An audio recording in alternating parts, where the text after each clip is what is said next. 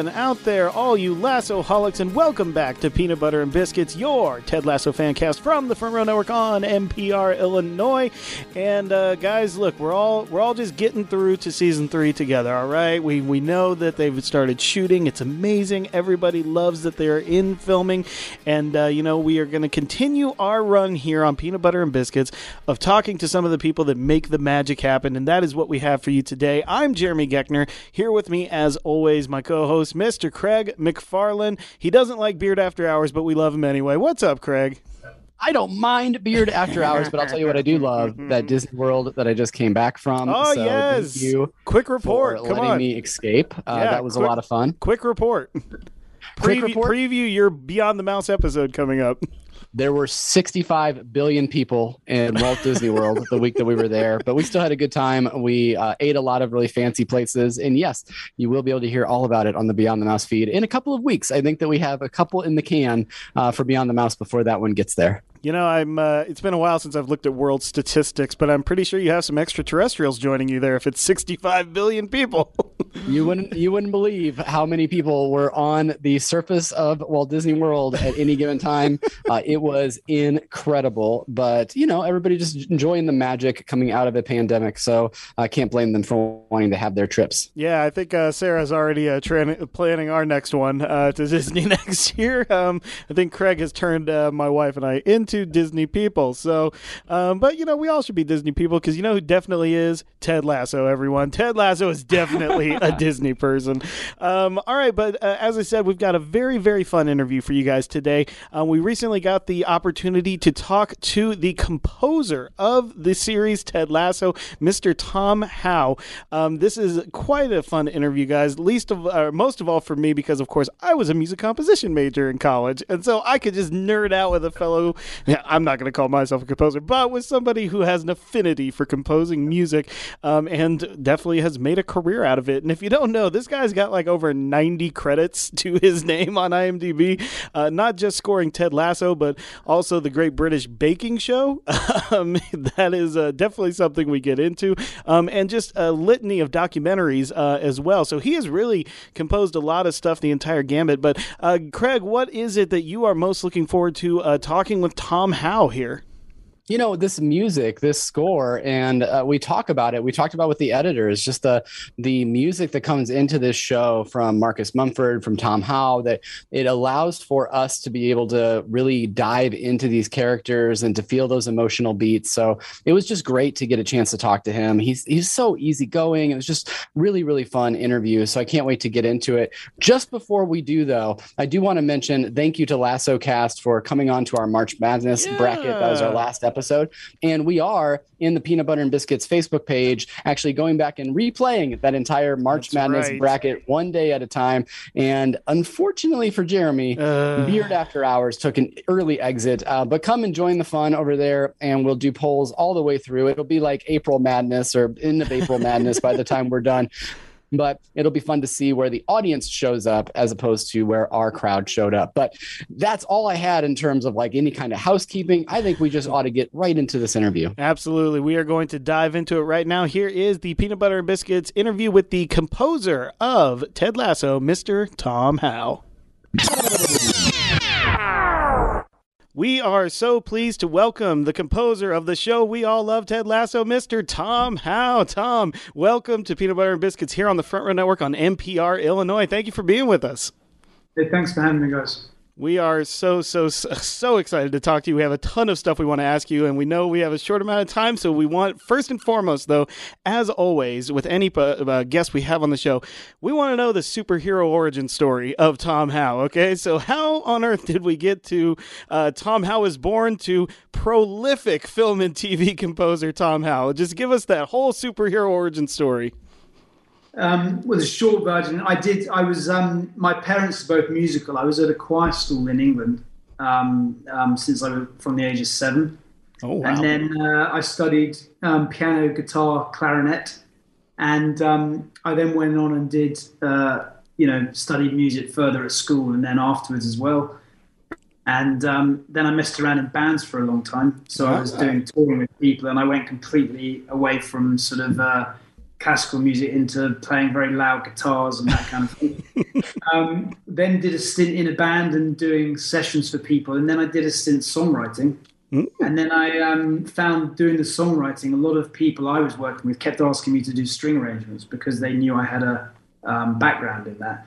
And uh, and then I was doing a lot of commercials and things as well as the songwriting as the kind of um, pop industry really sort of fell on died at one point. It's sort of come back a bit with Spotify, but there was a period where it just dropped off a cliff face in the kind of early 2000s.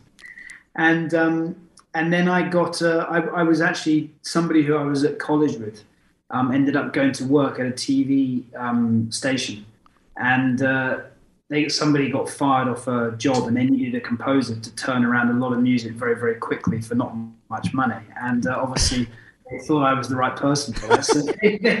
So I know someone who'll do that. And um, they called me up, and I had I had ten days to turn around two hours of music, and that that's wow. the um, in the day. You know, this was pre being able to make a great mock-up, so I had to also record as I was going. So I needed. I mean, I had very small forces, but solo strings. I was playing piano myself, and um, uh, and clarinet, and that uh, yeah, two hours of just going almost you know 20 hours a day for 10 days, and, and I got that away, and it kind of turned out all right. I didn't know if it would, but it did, and then that led to something else, which then I met somebody, and that led to some. So it was a kind of strange path really, because I thought when I was about sort of 10, I thought I wanted to be an actor. Hmm. Uh, specifically James Bond, actually. Oh, of um, course. But, uh, and then uh, I, I, remember doing a school play at school, and uh, there was somebody there who's actually become a great friend of mine called Rory Kinnear, who's actually in the Bond movies, as it turns out. Yeah. Um, but we're we're old friends. But he was much better than I was um, at acting. And in that play, they then needed somebody to. It was Little Shop of Horrors.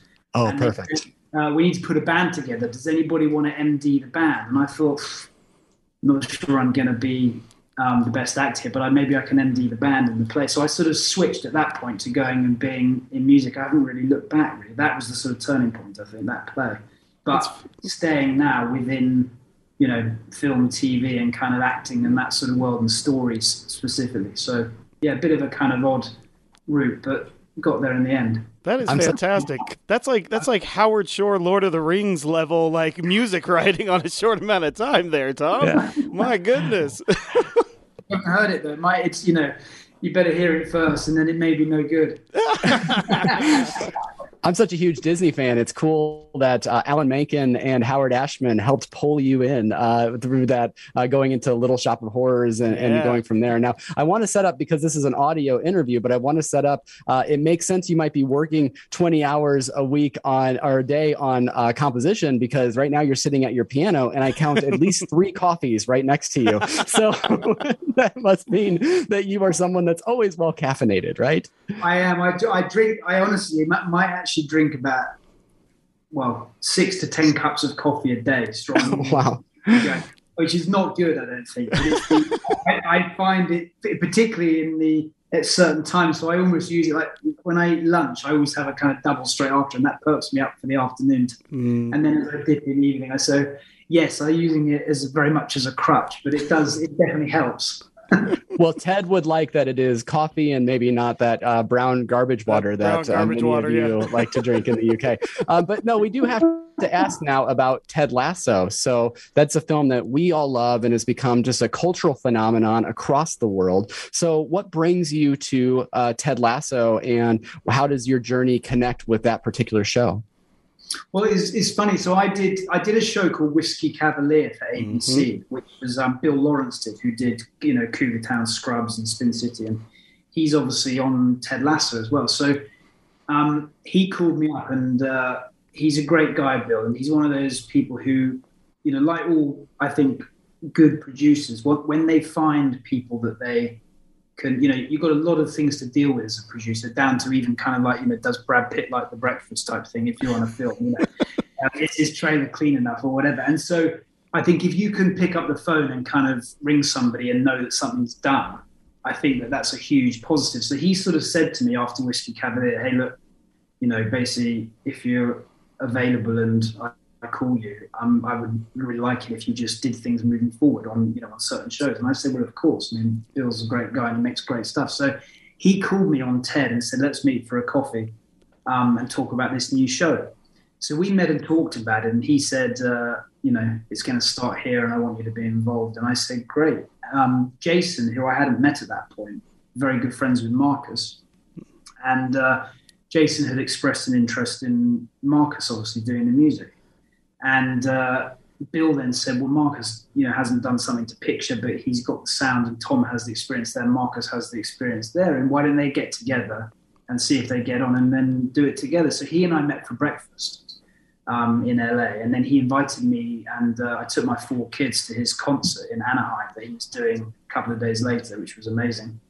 And uh, I then flew to England and went to his house for 10 days, which is quite unusual when you don't know someone that well. And we were in a studio together from basically nine in the morning till fairly late each night, just um, putting down ideas. And we didn't have any picture at that point. Mm. So all we had really was conversations with Jason, Bill, and you know some of the editors, and um, and so we started first with the, with the title track, which is odd for me as I normally do that middle end or basically leave it for as long as I can so that I've kind of got the sound of the show and I know what I'm trying to do. But in this case, we had no picture, so we did that and then we sent it off um, after I'd been there for a couple of days. And we said, "What do you think of this, guys? This is the sort of direction." And they went, "Sounds good." So we knew then the sound of the show would be, you know, guitars, piano, very organic. Mm. And also, we figured out then um, how we would work together, and that was pretty fortuitous because about I then flew back to LA, and about three weeks later, the world obviously locked down. And he and I were had planned he was going to come out to mine, and then obviously didn't. And mm. so we were doing things over Zoom, but we'd had that time together initially to kind of um, get to know each other and also know what you know each we liked, and also what we were both good at or not so good at, and all the rest of it. So um, that was kind of how I kind of came into um, do the show, really. Um, so that's wonderful and we're all we're all so fortunate that you did now we've had a chance to talk to some of the cast and then also some on the production side including aj and mel and what i love talking to the editors about is when we ask them about their favorite scenes to edit they talk so much about the music of this show mm-hmm. and how mm-hmm. much of an impact that has on their editing as well and so i'm wondering is there a particular scene or episode that you remember uh, composing for that is just something that sticks out in your memory you you have done, and we're going to ask you some about your other projects. And we say you're prolific. You have so many credits to your name, and you've done so many, so much work. But when you uh, look back at Ted Lasso, are there moments from the first two seasons that really stick out to you that you really enjoyed uh, composing?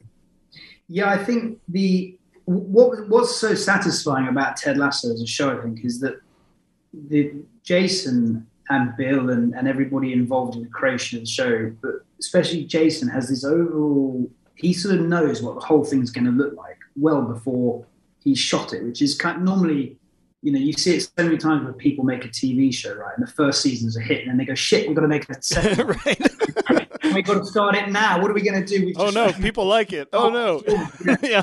And uh, and then you know somebody then leaves, and they were the main character, and you kind of then and in this instance, he set out with a plan in mind to have this arc, and so he would talk about things when we were spotting season one that were going to happen in season three or season in, in, in season two. So I think one of the things for me that I found really satisfying is there's a scene in episode seven of, of um, season one, Dad and Darts, when he's in the pub.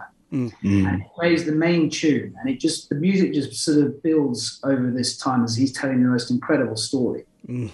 Jason said at the time, that's going to be relevant when we come into the end of season um, two because he's going to then be talking about his dad. Mm. When we then got, I at the time thought he's a bit mad really because I didn't think that, that he really could have it that mapped out. But when we then got to that episode in season um, two, I had a very sort of um, sad kind of piano thing that plays over Rebecca and Ted. Uh-huh. As they're cutting back and forth between those characters, which was mm. brilliant brilliantly edited that. Yeah. I mean, the way they kind of and um, and then suddenly you get this guitar starting up, and it's a reprise of that exact piece of music from the pub. Obviously, slightly different arrangement, but that then plays out, and it sort of ties the t- two things together. And I think there are a lot of those sort of moments where where that sort of came together in season two, and I found that really um, uh, satisfying. You know, from a kind of sort of holistic overall music kind of perspective. And he's, I mean, I'm not allowed to really talk about season three, but there are things in that that will apply to as well, and that's obviously, you know, so I'm excited to get into it. No, oh, that's uh, fantastic. We're excited to see it. Yeah.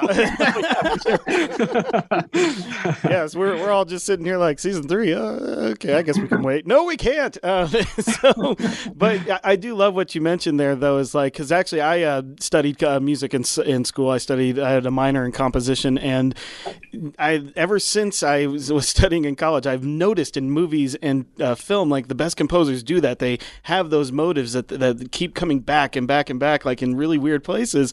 And I love the like I noticed that with those two episodes. So I'm I love that you called that out there because I was like, oh man. And we told AJ and I was just like, if that episode doesn't win the Emmy for editing, I don't know what episode in what show would because that moment is so emotional, as you said. Like it just it just broke my heart to see that. But um, you know, uh, taking a little break from Ted Lasso, you are like so prolific as well um, in the documentary space, and you recently just worked on a documentary, uh, The Mating Game, with David Attenborough. I mean, is there anything yeah. you could tell us about that project?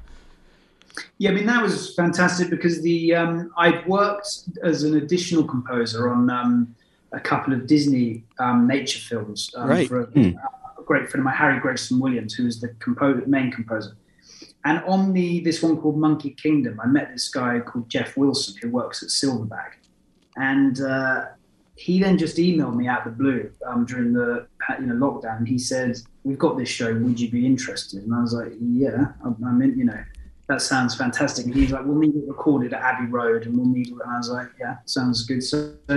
Um, he then, and also what appealed to me about that was that the it wasn't. Um, it's slightly kind of comedic in places, hmm. which mm. um, a lot of the ones prior, not again, not you're not always looking to reinvent the wheel, but they were very much like the world's ending tomorrow and we do something or we're all dead, you know, sort of thing. And, right. and this was a bit more, you know, that's obviously an important message, but this was this was sort of had a bit of tongue in cheek and a bit of um, uh, feel good um, about it. And when you're kind of looking at something and writing music to it, sort of all day and night, it can actually, you know, doing too much stuff that's too dark and depressing can actually affect how you are in the pub with your friends or at home. A little bit, yeah.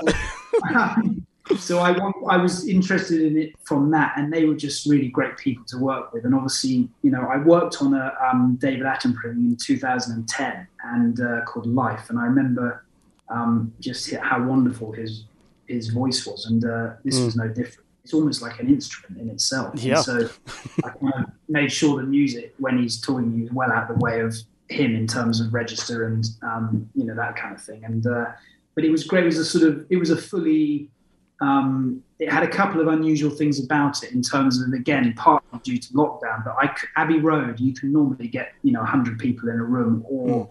what's more common in film and TV is to record the strings in one session, then the wood, you know, and then do the brass in the evening and do the choir another time.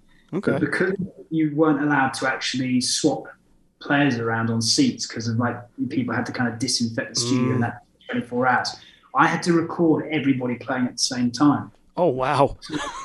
it literally just I put you know sixty people in a room, which was the limit, and um, and you know we started and we stopped, and that was the performance. There was nothing they could change. So when you get to the dub and someone says, "Can you turn, turn the trombones down?" the answer is no. Nope, sure can't. but I love that because you know oft, often in film um, and TV, you you're you know your music is separated into these stems and people have they don't always mess with it but sometimes that people there's an effect that takes priority or a bit of dialogue and they mute the brass or but that was just from start to finish a complete performance. And wow. um, I really enjoyed that. And I think the players did too because you know they don't always get to do that. And so um, I'm actually doing a I'm conducting a live um, sort of suite of that at the end towards oh cool. The end of the which I'm looking forward to. But it was just a great, um, you know, very different to Ted and different to other things, but just a sort of fully um, orchestral score, all recorded at the same time in Abbey Road. So that's always good fun to do. Well, that sounds like fun to me. I mean, just a full orchestra in Abbey Road. Why not? That that that's got to be lame.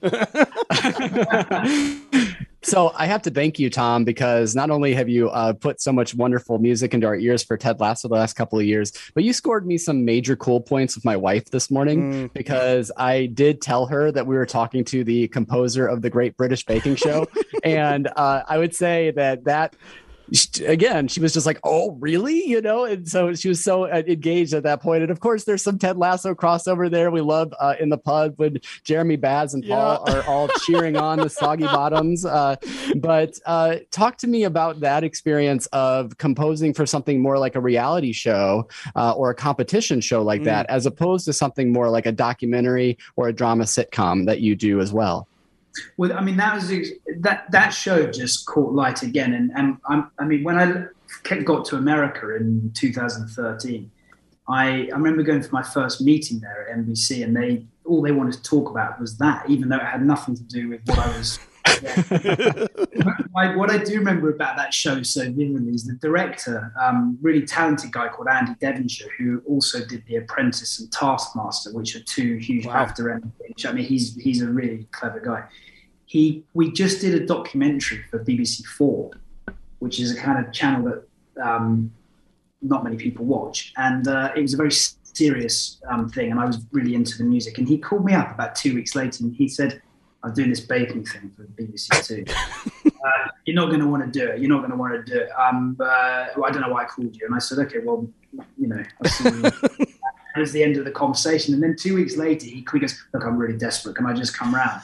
So he came up to the studio and he bought coffee because I drink a lot of that. And he bought, you know, sort of muffins and things like that. And then he put this video on of, uh, and it was Mary Berry making a lemon meringue. You know?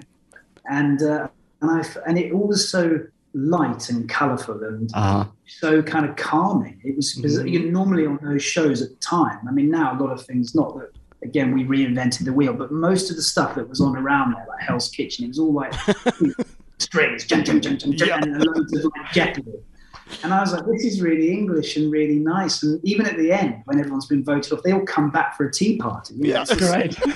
and so I started messing around in the studio on, you know, just playing some things. And I said, I think it's probably a bit like that, isn't it? And he said, sounds sounds just right. You know, so I then did a few tracks and I didn't really think anything more of it. And then suddenly it's this monster hit. And then they went, Are you available for the second season? yeah, I'm free, you know. That's perfect. Yeah, it was very much like that, really. But he sort of, yeah, he turned up and then let me kind of just have a go at this thing to picture. And that was really how it started, you know. So I'm, I'm I'm noticing a theme here. Like people keep coming to you and they're like desperate for great music, and you just keep obliging.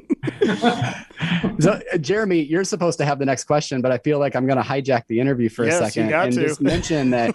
Um, so, in talking to some of the other folks on the cast, um, Ted Lasso has focused so much on aspects of mental health. And I think that that's what makes the show so prescient to so many people. And it, it helped me. I'll give you my personal example is that I started really uh, getting anxious during the pandemic and uh, started going into running and meditation almost at the same time I started watching Ted Lasso. Mm-hmm. And so I'm down about 70 pounds. I'm feeling much more healthier than I ever have.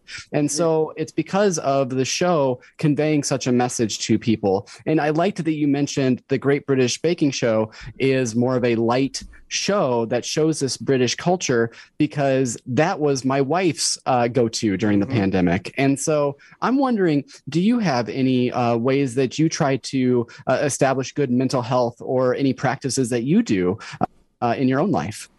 Yeah, I, I, I actually I played um, I hit tennis balls basically, mm-hmm. um, uh, but quite a lot. I mean, well, I say quite a lot. Three times a week, I go and hit for a couple of hours with, with um, group and early, so we do it at sort of you know, seven in the morning till mm. nine, something like that.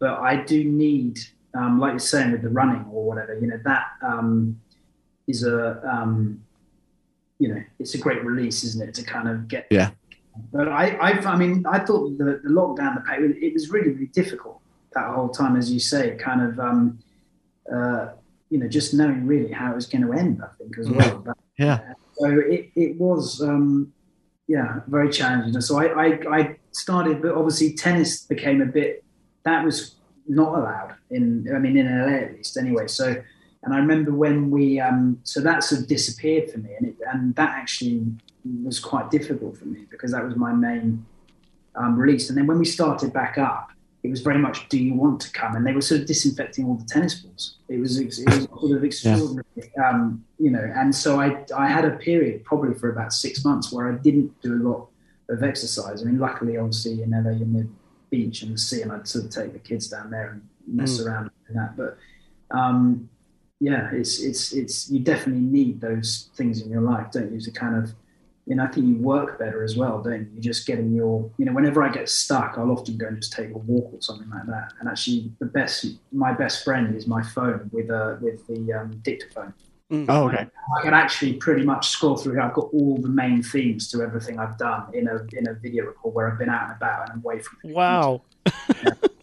you know that's uh, it's it's really interesting because watching a lot about um, the composition and the work that Lin Manuel does, he does the exact same thing. He says he's always constantly when something when inspiration strikes him, he picks up his phone and he'll basically uh, get it into some notes in there, and then kind of it flourishes from there. So it's just incredible to think about uh, how someone as creative as you, how you uh, process those things, and and it's just remarkable to me how it goes from something that's on your phone like that uh, to our ears in this amazing show or in this amazing documentary that you're working on uh, whenever whenever whichever project you might be working on at a time. So that's that's just awesome. Yeah, yeah. Well, I think it's, it's that sort of um, you know, as I say, it almost comes back to those those um, Superman and Back to the Future things. But when you hum a tune to somebody or you mm-hmm. sing it, you only hum hum the melody, don't you? You know, you don't right. kind of. But the bits you remember are the bits that you can put into your phone. And so I, I sometimes I genuinely think when you're in the studio and you're surrounded by you know, you've got all these sounds and potential opportunities, and you're kind of, you know, you've got to write a big score, and therefore you load up some brass, and it just sounds great, but you haven't really got any ideas. Stepping away from that and just going back to like, is this memorable? Um, if I hum it, and probably, you know, it often if you've started at the computer, it probably isn't.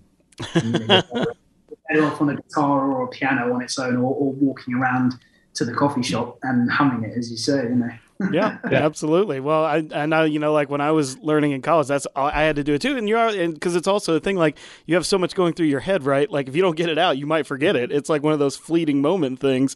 Um, but you know, I I could talk to forever about my favorite composers and stuff, but I would really love to know some of yours. You know, like in, in my life, I've worshipped Sondheim. Uh, you know, um, uh, Hans Zimmer is one of my favorite composers of all time. But like, what about you? Like when when like you know you were forming this this uh, career, were there any composers you looked to, or any compositions that that really stuck out in your mind that inspired you?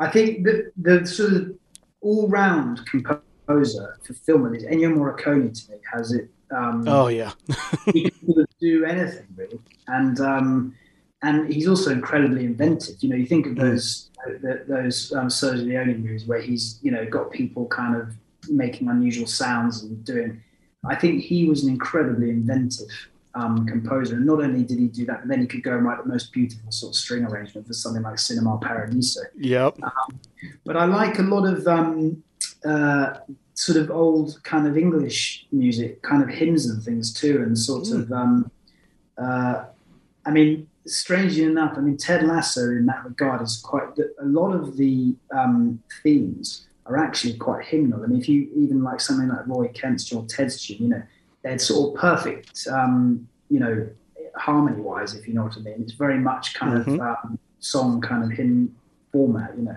Yeah. And, uh, but I definitely like a lot of that. Um, and I don't know if that's from when I was younger singing in choirs, but I like a lot of that sort of um, old English kind of hymn music and kind of Christmas carols. And that definitely sort of um, is something that I gravitate towards harmonically. I would say. Yeah, I can uh, I can uh, relate because I started working musically in the church. So I I always tell people the same thing. It's just like that is some of the most gorgeous music like that I've ever heard in my life. Just the way you're right, like melodies and harmonies are structured together in those songs. It's just like yeah. if you take the words out and just like hum them on laws or something, it's just uh, this heavenly gorgeous music. So I I, I definitely hear what you're saying there no, Dario Marianelli did it um, on Atonement. Yes, um, an arrangement of "Dear Lord and Father of Mankind." Mm. Um, it's, it's, in the scene where they're near the end and he's walking like it's just unbelievable. But that the, the harmony in that song just instantly moves you. I think. You know, mm-hmm. Absolutely. Uh, And well, we, could probably talk to you prob- for all afternoon if you if you would let us. Um, I do know that you need to get back to work on season three, uh, and so that way we have Which we will not ask you about. music, um, and Ted Lasso. Uh, I will say if you ever start composing for some Midwestern podcasters, you know, Oh, yeah, uh, we'd love to hit you up for that. Uh, but We no, know a few. our- the last question that we uh, normally ask people is that you do a lot of these types of interviews, uh, but we want to see what it is that you're not normally asked about, maybe a story or a message that you would like to talk about, but you're never asked that question. And so we just didn't know if you had something that you might want to mention as we begin to wrap up. Um, that's a very interesting question. Um, I suppose that I mean I never I don't I mean not that I necessarily even want to but my I never get asked about my family or anything like that actually or kind of you know whether they're um, they watch the show or if anyone's interested or anything like that you know and um, it's quite uh, one of the I mean this, this is going de- definitely off topic but one of the things that definitely has been very helpful for me is that my wife doesn't really um, she's not musical and she doesn't particularly watch a lot of TV and film, and so she's actually got very little interest in what I do. And what a pairing, yeah. That to me is, is really great actually because when I play her something, she gives me a very honest opinion, about it. hmm and um, and she's not impressed by any of it. not that it's impressive anyway, but she that def- definitely to me keeps it very much. Uh, I think that helps keep me grounded in what I'm doing and put it all into perspective of the, you know, the wider picture. That is It's really nice- fantastic. it's really nice to have that that counterpoint especially you know i mentioned um, i was uh, super excited to talk to you today. And then like i said just this morning it took great british baking show for my wife to be at all impressed uh, about this conversation. So i totally get it uh, 100% but uh, jeremy did you have anything else to before we wrap this all up Uh, no, I just wanted to say, uh, you know, I, I don't know when you sleep, man, but you're listed on IMDb as 96 credits since 2010. Um, so if you have, what what have you done for those spare 10 minutes in those last 11 years when you're not working? Got a couple.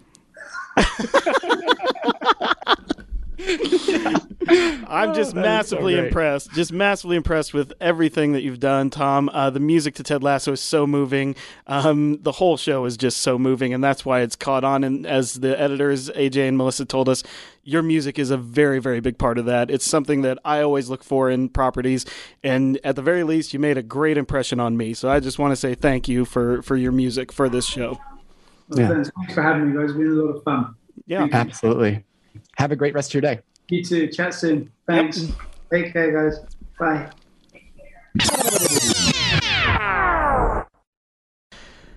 All right, everyone. That has uh, been our interview with Tom Howe. I just absolutely love talking to this guy. I still can't wrap my head around the fact that like he gets this job and then it's just like, oh, go write music with Marcus Mumford for like a week. Like that's nuts to me. I can't believe that that happened to this guy, and I'm jealous. I mean, it just seems like so much fun, right? And then, how about the? Do you feel like an affinity because we, you know, we're good friends. Our wives are good friends, but I felt such an affinity. I felt seen when he was like, "My family is like, my wife is the one that's like, oh, I guess that's okay." Yeah. You know, like that, that just is completely unimpressed by what he does, and I, I totally understand that feeling, one hundred percent. This is absolutely how I am because like because my wife is the same way. She like is not afraid to tell me if something that I make, uh, you know, something I edit create is bad. Um, I will always just throw it off of her to see what it is, and it's usually something along the same thing. It's just like if I know if I get like a yeah, it's cool. That's how I know I've done something really good in Sarah's eyes. So that's, That's right. usually how that is. But yeah, that was a really fun story, and I felt that. I felt some affinity there.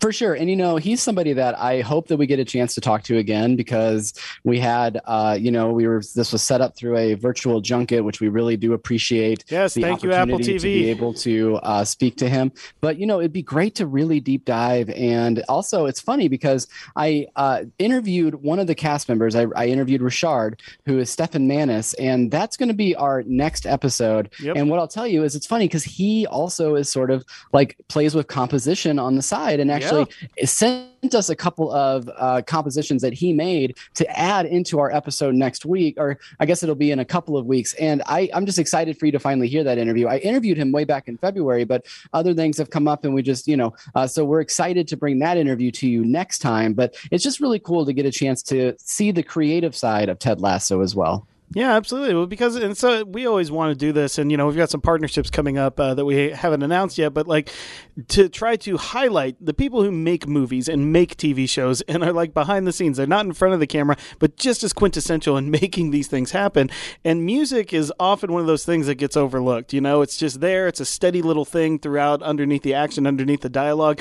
But I trust me, folks, if you've ever seen like a scene that you love in a movie, and if you take the music out of it, it completely changes it it completely changes everything. So, um, and of course, vice versa, movies where they have no music, it's definitely done on purpose. So, you know, th- I just love talking to composers and getting to dig into their brains.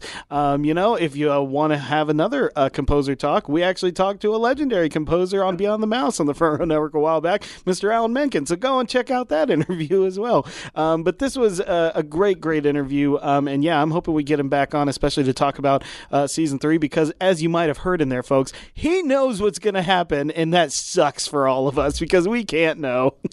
it's so funny that uh, whenever we broach the subject of season three with any of these, and you know, we try to make sure that we're not like asking them direct questions because, uh, of course, yeah. they're not going to be able to answer.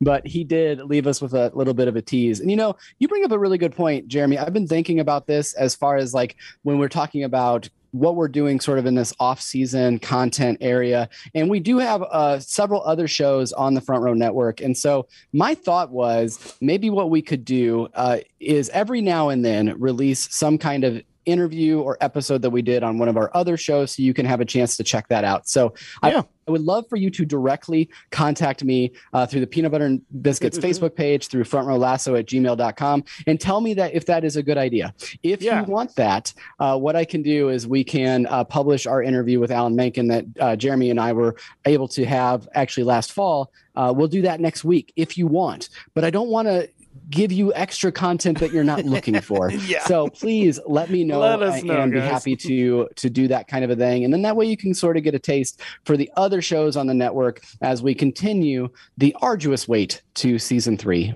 Yes, we are all just trudging along together, folks. Uh, but we will get there and we will see what season three has in store. So, Craig actually mentioned it there, though. Of course, if you want to get in touch with us, you can always do that at frontrowlasso at gmail.com or, of course, the Peanut Butter and Biscuits fan group on Facebook. That is where we are rerunning the March Madness bracket. Again, all of you, as Coach Beard would say, do better. Get uh, get some of those great episodes in there. Beard After Hours, it deserved to win. Uh, but that's my one controversial take ever in the entire history of the network. Um, but oh, no, sure. it, has been it's been a lot of fun uh, seeing how the fans uh, deviated from us and the Lasso cast people there. Um, and that's the great part about brackets, especially fan voted uh, brackets. So uh, get your butt over to that group and get in there. And of course, as Craig said, you can always find everything from the Front Row Network on uh, nprillinois.org slash program slash front dash row dash network. Um, Craig, anything else before we say goodbye? I just gonna say keep being you and keep being awesome out there because we need it in the world. And uh, we are coming to a time between spring and summer here in the Midwest. It is so cold today; it is ridiculous. Yeah, it's I'm also known as fourth winter weather. here in the Midwest. exactly. So uh, just ready for a great summer ahead, and who knows, maybe an announcement at some point in the near future. They are going to wrap uh, filming on season three. And then after that, we get the announcement of when season three will air. And then after that, we might get a teaser trailer. It's going to be some fun stuff coming into gonna, the summer yeah. for sure. So and check it assured, all out rest assured, guys, we are going to be chasing those things hard for you. So who knows? Maybe we can break some news, but we will always be right on top of any breaking lasso news. So, um, all right, that is going to do it again. We hope that you enjoyed this interview. Thank you again to Tom Howe for coming on and talking to us. Of course, come back anytime you want, Tom. Um, we love you. We love the work you do, especially on Ted Lasso. So, for Peanut Butter and Biscuits, I'm Jeremy Geckner. I'm Craig McFarland. And as always, everyone, be a goldfish. Thank you for listening to this episode of the Front Row Network, a proud Community Voices member of National Public Radio Illinois. For more from the Front Row Network, including our articles or our other dozens of shows, visit thefrontrownetwork.com or nprillinois.org slash programs slash Front Row Network. You can also find us on social media by searching for the Front Row Network on Facebook, YouTube, and Instagram, and on Twitter at Front Row Reviews with a Z.